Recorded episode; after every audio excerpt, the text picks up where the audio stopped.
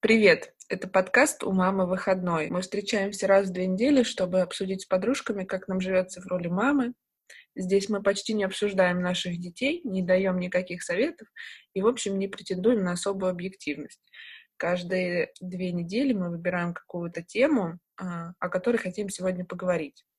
И вот сейчас нас трое. Я Ира, привет. Я Женя, привет. Привет, я Оля. И вообще обычно с нами еще Лариса, но Лариса сегодня не смогла поучаствовать в записи. И у нас сегодня есть тема для обсуждения. Давай, Жень, расскажи про нее. А я хочу поговорить с вами, девочки, об одиночестве. Ну, конечно, так, не в э, каком-то широком смысле, а именно, что оно для нас значит. Ну, не знаю, стоит ли делать какие-то вводные, или можно сразу уже переходить к обсуждению. Вы как? Ну, если сразу? хочешь, если у тебя есть вводные, то жги. Ну, мне кажется, будет интереснее потом их как-то вставлять по ходу всплыть, всплывания этих тем в наших разговорах. Пускай это все будет через наши какие-то, через нашу призму. Так что предлагаю вообще тогда начать с вопроса, что для меня одиночество. Я естественно, думаю о том, что я просто одна физически нахожусь, когда э, Боря, Марк, Мерлин и все, кто меня окружают, где-нибудь чем-нибудь заняты, не в этой квартире mm-hmm. и не в ближайших нескольких километрах. Я просто предоставлена себе и занимаюсь тем, чем я хочу. Mm-hmm.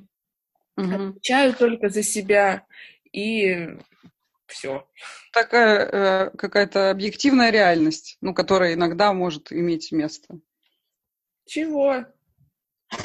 Ну, это то, что происходит, э, ну, не в твоей голове, а, а ну, в реальности. состояние реально. А, да, да, ну да. да, физически вот это было бы супер. А когда я там, наверное, была бездетная и беззамужняя, мне, может быть, казалось, что вот I'm alone, совсем alone, all by myself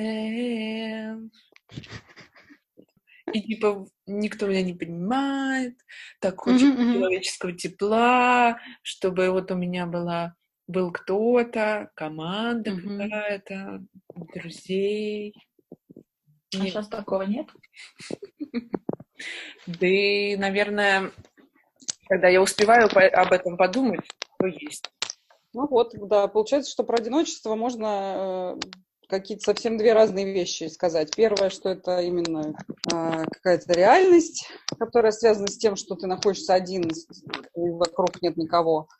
А другая – это субъективные переживания, вот этой вот, э, ну, пребывание одному, при этом это, наверное, может быть не связано с тем, находится кто-то с тобой рядом физически или нет, да? Переживания внутренние, я тоже вспоминаю свое подростковое детство, как раз э, вот именно в этом возрасте очень как-то ярко все эти переживания субъективные выплывают, когда уже э, с родителями немножко так расходится дорожка, а еще каких-то других близких людей не появилось. Вот. Ну, не знаю, у меня еще такой был сложный период, когда и подруги были какие-то, как говорят, заклятые было мало близости и много какой-то конкуренции, и вообще как-то было все не очень. И тогда прям, да, сидишь, э, песни Земфиры слушаешь про то, что там одна где-нибудь в пустой квартире. Но ведь даже получается, что не столь важна принадлежность к группе, это как побочка, ну, вернее, как сказать, быть, вторично или первично, даже, честно говоря, сейчас быстро не соображу тоже. Но вот история про то, что тебя именно не понимают, потому что ты же можешь принадлежать группе, ты можешь иметь там подругу, да, например, там, ходить в класс какой-то там кружок, не знаю, гитарой заниматься. Но при этом тебе кажется, что, ну да, я соглашусь, что это в подростковом возрасте прям расцветает махровым цветом, что тебя, твою тонкую душу, твою организацию вообще никто не понимает, там, твои мотивы. Ты-то вот такой уже взрослый, ты все понимаешь, тебя никто не поймет, и вообще даже есть, если есть люди объективно там близкие, то все равно ощущение, что нет, на этом, помните, начинаются всякие субкультуры принадлежности к ним. Угу, угу. Угу. Ну, тоже, мне кажется, такое сублимирование, потому что если посмотреть дальше, да, на какие-то там потайные страхи, там, чаяния этих детей, то они друг друга тоже не будут понимать. То есть они на каком-то более поверхностном уровне объединяют. Ну, я так думаю, что и поверхностный уровень это, это, это все равно важен. Но я не спорю. И, и в подростковом возрасте, да, и все. Но именно само чувство одиночества возникает, да, когда у тебя нет какой-то эмоциональной сопричастности. То есть можно там, да, надеть э, одежду одного цвета, но это не гарантирует что эмоционально с этими людьми ты будешь близок. Вот. А вот эту ну, эмоциональную да. близость достичь как-то посложнее будет. Да, я в детстве боялась э, рассказывать своим друзьям, какую я музыку слушаю, потому что я знала, что точно не встречу никакого понимания среди них. Вот. И такой близости речи не шла. Ну да, наверное, вот э, детство в этом смысле, детство и подростковый возраст такое сложное время, потому что ты часто оказываешься среди людей, которых ты не выбираешь. Ну, да и не то, что часто, а вообще все время. То есть сначала у тебя есть родители, которых ты не, не выбираешь, вот, потом у тебя есть там школьный класс, который тоже как-то сам сложился, и ты не влияешь на его состав. К концу только всего этого периода уже, да, к юности ближе, там уже можно как-то формировать свой круг общения и стараться сближаться с теми людьми, которые тебе интересны. А до этого это вот все время как-то ты варишься в какой-то ситуации, которая от тебя не зависит. Ну вот ты знаешь, что я могу сказать по этому поводу. Вот мужей выбираем вроде бы сами. Помните, мы как-то говорили про а, замужество, что думали, ну, есть такая иллюзия, что нужно быть там одинаковыми. И вот я когда выходила замуж, тоже у меня такая иллюзия была. И в том числе я думала, что мы должны друг друга понимать вот это вот, э, что замужество mm-hmm. решает, решает вот это экзистенциальное одиночество. То есть теперь я никогда не буду одна, и меня типа будет понимать там всю mm-hmm. мою там душу, мою тонкую организацию или там то, что происходит в моей mm-hmm. душе, почему mm-hmm. я там так или иначе там думаю, поступаю. Я что могу сказать? Нет, не понимаю. Mm-hmm. Вот.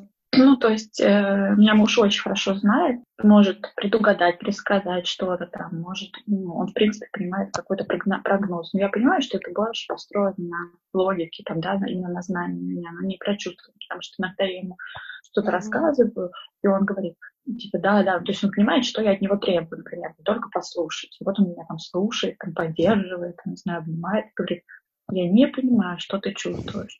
То есть он выполняет как бы то, что я от него ожидаю, да, там, то, что мне нужно в качестве поддержки. Но я уже сейчас прекрасно понимаю, что вот ждать именно той э, ну, как бы эмоциональной включенности это ну, не стоит, он не поймет. Вот, и вначале для меня это тоже таким было большим открытием, обухом по голове, что типа как? Одиночество непреодолимо. Вот, а сейчас как спокойно к этому отношусь. Ну, да, вот так вот. Я, я, я одна у себя, которая это себя полностью понимает, и то, и то не всегда.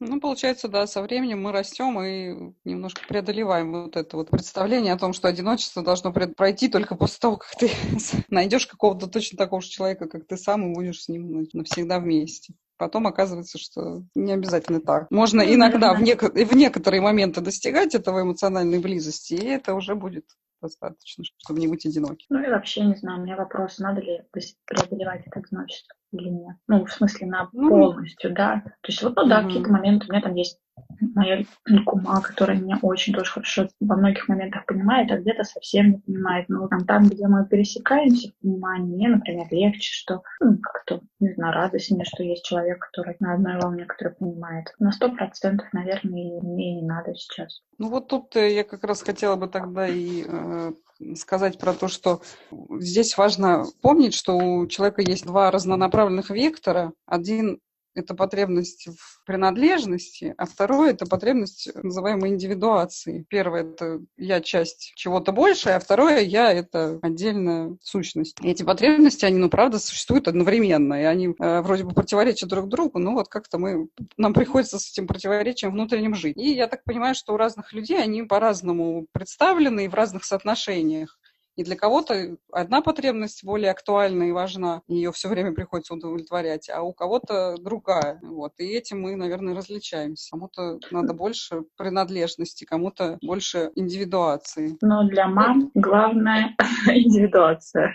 Главное побыть одной физически. Ну, не знаю, я, я бы поспорила, потому что, опять же, мамы разные. Я, например, сама э, тот человек, для которого потребность в принадлежности намного более важна. Ну, это это всегда так было. Поэтому, когда я стала мамой, как бы ты находишься, находишься с ребенком, но не, от этого не хочется быть одной. Ну, как бы немножко, но все равно больше хочется быть со взрослым человеком, с партнером, как раз, который твои эмоциональные потребности может удовлетворять. Потому что с ребенком ты его все время удовлетворяешь, а тут э, все равно мне нужна моя принадлежность, но там, к, к друзьям, к, к мужу. А именно потребность быть одной, она не сказать, что у меня как-то сильно возросла. Вот именно чисто одной. То есть она тебе не хочется побыть вот прям, не знаю, чтобы тебя все оставили в покое, не знаю, там муж забрал дочь, ушли погулять, а ты осталась физически дома одна, и это не для того, чтобы там ты убиралась, а вот не знаю, была с собой, отдохнула, поделала что-то для себя. Ну, может быть, и хочется, но не больше, чем обычно. То есть э, раньше мне хватало буквально там, не знаю, несколько часов в неделю побыть одной, и все, мне хватит. И сейчас примерно то же самое. То есть я все время Мне, нахожусь... пожалуйста, отсыпьте несколько часов в день. Ну вот, да. Ира, что-нибудь скажи. Ну, про свое одиночество физическое я сказала, а что касается вот принадлежности и одиночества, ну, если говорить там про материнское, то стало легче, когда я перестала чувствовать себя одна со своими переживаниями и с теми ситуациями, с которыми я сталкиваюсь. То есть, когда там появилась группа поддержки, чат, знакомство с мамами, mm-hmm. с которыми мы похожи, с которыми у нас примерные mm-hmm. ценности совпадают, методы воспитания, разруливания mm-hmm. конфликтов, там. Причем тут даже не нужно, чтобы ребенок у меня был того же возраста, что и дети у этих девчонок. Причем mm-hmm. они еще часто старше даже, эти дети, и там их опыт мне тоже помогает, они где-то э, подскажут вот такого рода одиночество я бы очень тяжело переживала. Мне кажется, это полшага до депрессии, когда ты мама, и ты одна без компании мам, без компании мам, которые тебя понимают. Угу, угу. Ну, получается, что тут уже даже не столько про эмоциональные твои потребности, а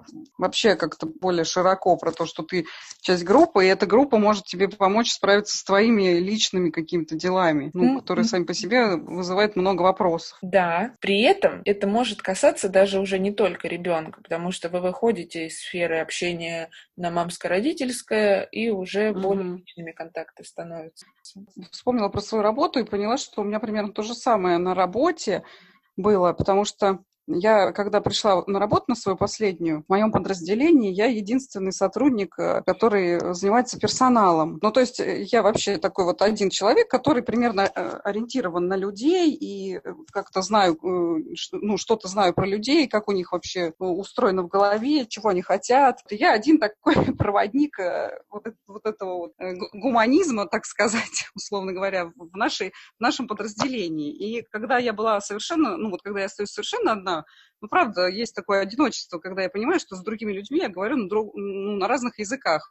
Они там разговаривают языком цифр, каких-то показателей, э, прибыль, там, тыры-пыры. Вот, а у меня какие-то совершенно другие термины в голове. И очень важно было как раз э, сообщество HR, сообщество таких специалистов по персоналу из других подразделений, когда мы все собирались и вместе обсуждали свои проблемы. Я прям чувствую, фу, я, я дома.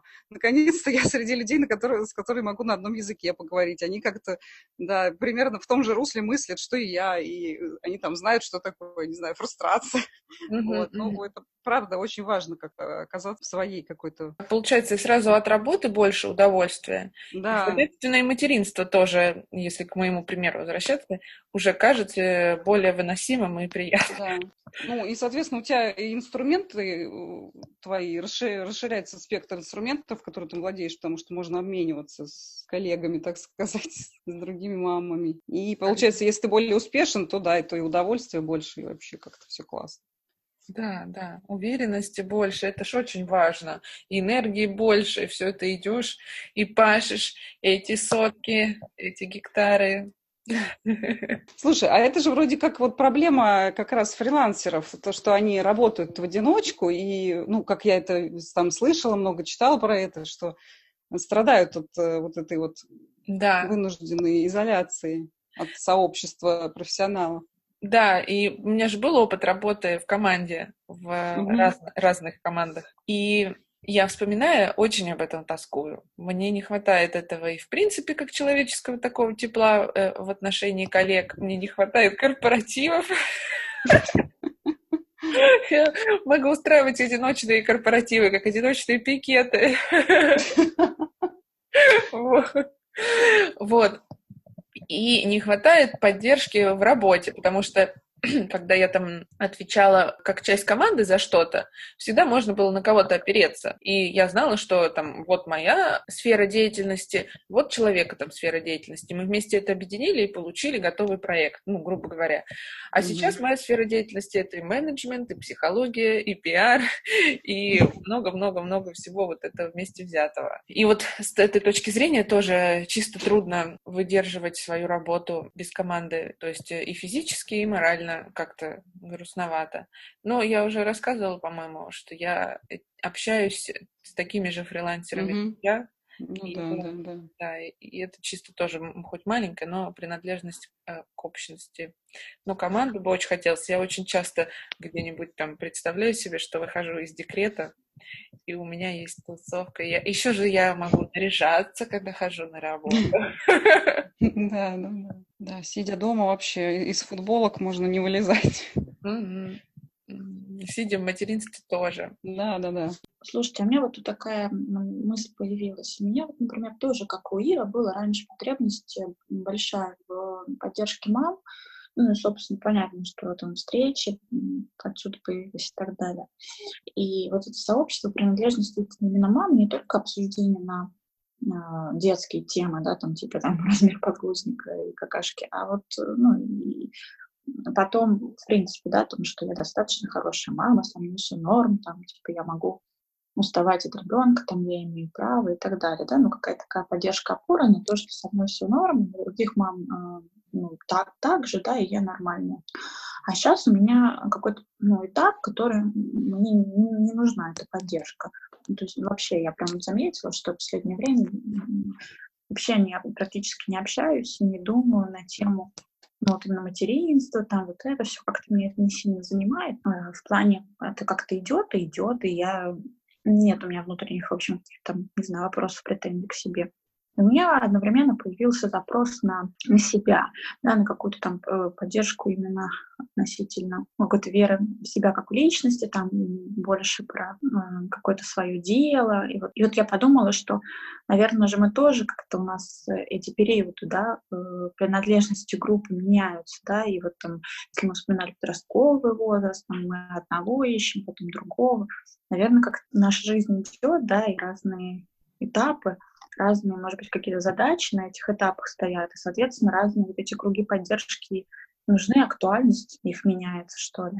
Ну, либо мы устаканиваемся в своем новом этапе и можем какое-то ну, время да. одни с ним. Ну да, до какого-нибудь там, не знаю, кризиса нового. Да, да. Вот Маркуха, мне кажется, шагает сейчас в кризис трех лет, и я одна не хочу быть с этим. И не к тому, что у нас, например, с Матфеем прекратились какие-то вопросы. Есть вопросы, но я как не, не воспринимаю это как какую-то там, не знаю, тяжесть, проблему. Вот. Гипенрейтер открыла, погуглила, там еще что-то там или кого-то спросила, и, и все. Как, как будто бы вот эта вот доста- э, достаточно хорошая мама, она прошилась, что ли, ну вот на данный период. То есть я не говорю, что это будет всегда. Но какая-то у меня есть внутреннее, что все нормально, все нормально идет. А вот какой-то другой, наоборот, выскочила какая-то там неуверенность. И мне вот там появился запрос. И я поняла, что вот даже по там открытым вкладкам, по запросам в Гугле, что изменилось то, что я ищу, то, что я гуглю, то, что там интересует меня. У нас достаточно хорошая мама разбилась в дребезге. У меня была тарелка такая, на ней было написано О. «Достаточно хорошая мама». Которую ты в глазури делала, да? Да, да, да, да, да. И Марк вчера ее взял, прям поднял ручки к небу, и об пол ее бам! Так нас покинула достаточно О. хорошая мама. Иллюзии разбиваются, да, вместе с тарелкой. Все так. А, когда ты говорила про то, что у тебя э, потребности, потребности поменялись, я подумала о том, что как раз даже в рамках одного человека, наверное, действительно они тоже могут э, меняться местами и выходить э, на передний план то одна, то другая. То там сейчас мне важно принадлежность, а там завтра мне важна индивидуация. То есть я имею в виду, что до этого я говорила, что они человека к человеку различаются, эти потребности, а теперь понимаю, что mm-hmm. в самом человеке они тоже в разные периоды, в, разные, в разных каких-то соотношениях выступают. Ну, и важно то одно, да, то другое. Ты знаешь, я еще вот думаю, что тут э, вопрос еще социальных ролей, что, может быть, как, как какие-то роли в какой-то момент становятся там более важными, да, либо выходят на первый план на какую-то там доработку, проработку, ну, либо на, приори... на приоритет. Вот если, например, социальная роль мамы важна в приоритете, да, это ее какое-то решение, реализация, наверное, тогда и принадлежность, например, к материнству, да, если, например, э, потребность жена реализоваться, наверное, какая-то больше принадлежность к мужу, да, ощущается, хочется там с ним быть, не знаю, если там. Мне кажется, вот что-то про роли еще. То есть я вот как-то не, не только мама, почувствовала себя, что я не только мама, и что вообще у меня в жизни куча всего интересного, помимо своего ребенка, захотелось mm-hmm. пойти пощупать я так понимаю, что эта сменность ролей, она еще может быть связана с возрастом ребенка, потому что когда детки совсем маленькие, вот эта возможность э, куда-то уйти и какую-то другую роль испытать и думать, я не только мама, она не всегда и не всем доступна. Ну и иногда она даже, возможно, и не так нужна потому что когда совсем малыш, то из этого слияния и трудно выйти, uh-huh. и, возможно, даже и не надо выходить. Uh-huh. Uh-huh. А вот потом потихоньку, потихоньку происходит сепарация, и тогда уже начинаешь думать, что я вот не только мама. Ну, чуть-чуть он буквально подрастет, там иногда и 4 месяца, иногда там полгода уже чуть-чуть нам, к мужу больше обращаешься, потом уже добавляется что-нибудь с карьерой или там с какими-то своими интересами связанное. И по совсем по чуть-чуть, по чуть-чуть, по чуть-чуть все это приходит. Ну да, наверное, это от человека зависит, от его ну, и характера, и жизненных условий, да, тоже в том числе. Я там, если про себя вспоминать, я помню, что, ну, я хотела ребенка, и прям так как-то и я очень э, с большим рвением нырнула во все это материнство и думала, что, ну, все, теперь вот счастье настало, и и теперь мне больше ничего не надо от жизни. А, но где-то к 9 месяцам ребенка, вот, и, вот эта моя потребность была насыщена, даже уже, даже, наверное, выше крыши, и, и в 9 месяцев уже стало хотеться чего-то другого. Хотя, ну, мне казалось, что все, теперь ближайшие полтора года, а то и два, мне вообще ни о чем не надо будет думать. Ну, нет, нифига. Угу. Потом, да, действительно хочется уже быть и женой, и профессионалом. Вот. Сложно, конечно, это все совмещать при том, что денег-то все равно у тебя как бы нету, и возможности отдать ребенка в сад поэтому нету, и сидишь, а, когда это все кончится. Ну, в конце концов, это там прямая аналогия с едой. Ты не можешь все время объедаться сладким, как бы ты его не любила. Да. Полтора годика хватило. Дальше надо снизить нагрузку сладкого. Да, да.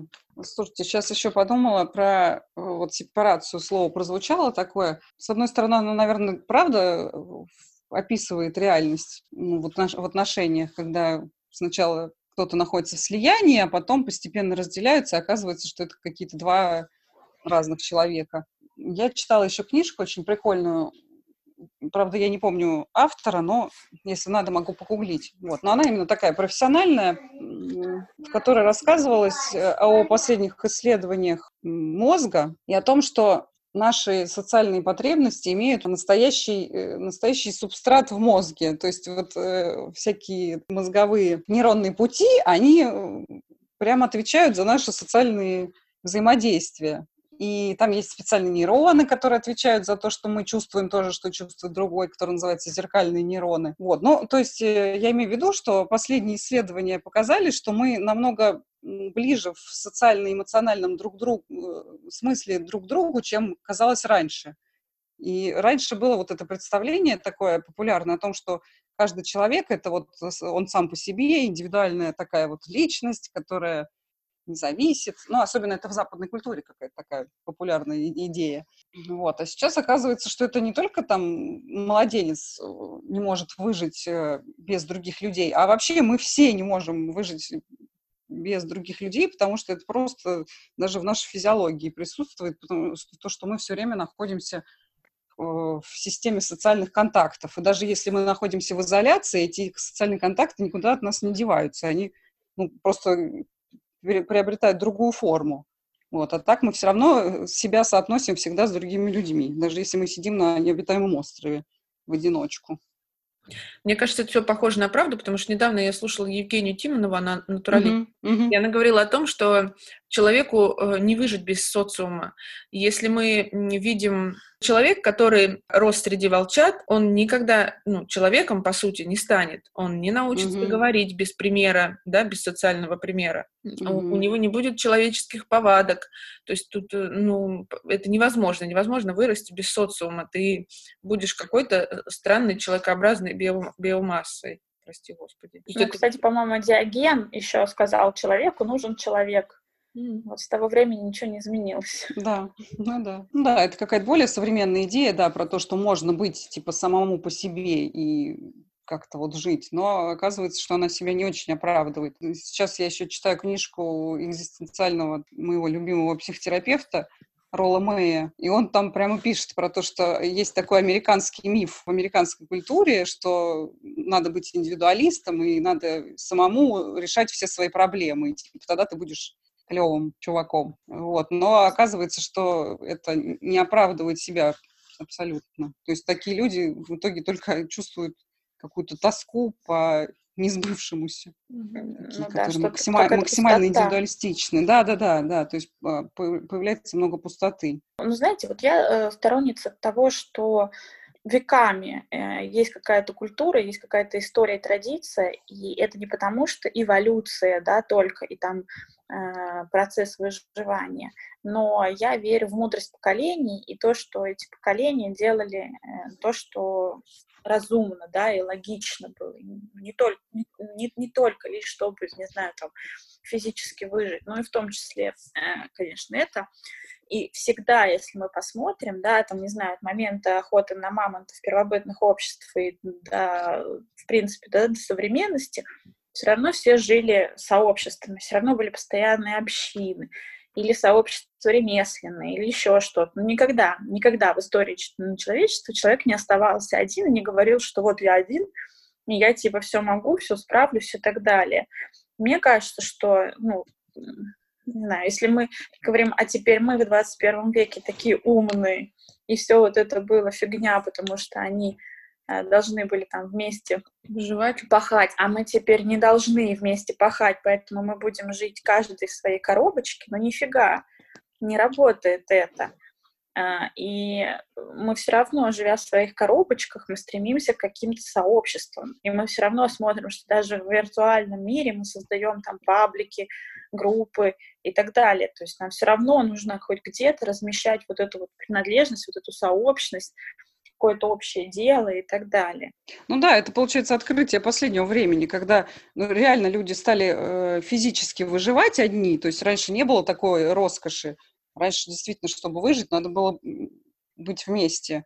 А сейчас, э, ну, ты можешь э, зарабатывать нормально, жить один, и как бы все не, хватает на еду и на, на все остальное. Но оказывается, что да, у тебя есть еще эмоциональные какие-то потребности, без которых ты не можешь, ну, без удовлетворения которых нормальной жизни не будет. И получается, что да, все равно люди важны. И семья теперь нужна не для того, чтобы всем вместе снимать квартиру, и было легче бы там оплачивать ее и покупать себе еду, а именно потому, что мы социальные такие существа, ну которым просто нужен другой человек.